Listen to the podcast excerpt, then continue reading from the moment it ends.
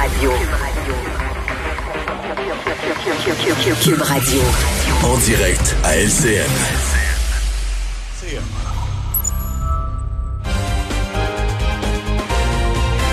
Salut Richard. Salut Jean-François. Il me semble que je t'imagine dans un karaoké en train de chanter Agadou devant une foule en délire. Écoute, 50 cas reliés bien sûr à un bar de karaoké euh, de Québec. Quelle excellente idée, Jean-François, en pleine pandémie, d'aller dans un lieu fermé avec des gens tassés les uns contre les autres. T'ajoutes de l'alcool à ça pour mettre un petit peu d'épices. Et les gens qui chantent avec les gouttelettes qui volent et ça postille dans la face les uns les autres. Quelle excellente idée. Ça, c'est comme faire l'amour sans condom en pleine crise du sida. C'est exactement la même Mhm. chose. Je peux comprendre, Jean-François, qu'on est tanné. On est vraiment tanné. On est écœuré du masque. Là. Moi, rentrer dans un restaurant, voir les gens avec des visières, la serveuse qui te parle, puis tu comprends rien parce qu'elle a un masque et tout ça.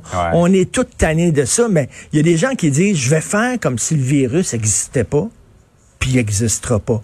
Mais c'est pas comme ça que ça fonctionne. Moi, j'ai une habitude complètement niaiseuse, OK? Je vais te le dire, je vais l'avouer, une habitude stupide. Je déteste l'hiver. Et à la fin de l'hiver, je suis tellement écœuré que je m'habille en printemps. Puis je gèle, là. Il fait froid, puis tout ça. Mais je m'habille en printemps parce ce qu'on que... appelle vivre dans le déni, euh, Oui, Richard. exactement. Tu sais, dans ma tête, je sais pas comment ça fonctionne, mais je me dis, l'hiver va me voir à un moment donné, puis il va dire, oh, il est habillé en printemps. Je sac mon camp. Je dis, Qu'est-ce que je fais là? C'est le printemps. Alors, c'est comme ça, je fonctionne complètement débile, vivre dans le déni, mais c'est un peu ce que les gens font. Et là, il y a des gens qui disent, oui, mais on est jeune, puis bon, on l'a attrapé, la COVID, puis tout ça. On, on répète toujours ça. Ça va être comme une grosse grippe pour moi, puis je vais m'en sortir, puis il y aura pas de problème, mais il y a pas rien de toi. Il y a pas rien de toi. Ces gens-là, après ça, ont rencontré, après leur soirée kara- karaoké, d'autres mondes qui, eux, ont peut-être des ennuis de santé, qui, eux, sont peut-être plus vulnérables, qui, eux, vont boire la tasse. Et c'est comme ça que, soudainement, ben, revient une deuxième vague et un autre confinement, tout ça. Il faut le rappeler. On se répète, Jean-François, mais c'est important de le dire. Arrêtez de penser à votre propre nombril. Vous êtes tanné, je le sais, mais c'est pas en faisant ça que le virus va disparaître, malheureusement. Ce serait trop facile. Ouais, et que dire de ces gens qui, se sachant possiblement infectés, ont fait ce que le directeur de la santé publique de la capitale nationale a qualifié de tournée des grands-ducs. Ils Ben oui. Ben oui, chanter à Gadou dans d'autres bars. Par ailleurs, Richard, décriminaliser toutes les drogues, c'est une idée qui fait son chemin. Écoute, Einstein, Albert Einstein disait euh, la définition de la folie, c'est de toujours faire la même chose en espérant des résultats différents à chaque fois. Et c'est une bonne définition de la folie. Ça fait des années et des années et des années qu'on a déclaré la guerre à la drogue, aux narcotrafiquants, qu'on a investi, Jean-François, des gonzillards de dollars. Et c'est aussi facile de trouver de la drogue qu'avant. Moi, j'en prends pas de drogue. Je dis ça, là, pas pour paraître plus pur et meilleur que tout le monde. J'ai essayé de fumer du pot puis de prendre de la drogue, mais ça me fait pas. Je me roule en boule puis j'émette le cri du steak caché. Écoute, je deviens tellement paranoïaque, je le dis souvent, mais je deviens tellement parano, Jean-François, que je pense qu'il y a des gens qui m'aiment pas. Mais oui, tellement je Ben, deviens parano. est-ce Ben, que c'est possible? Impossible. C'est la drogue qui Une fait ça. d'émotion comme toi, un cœur sur deux pattes.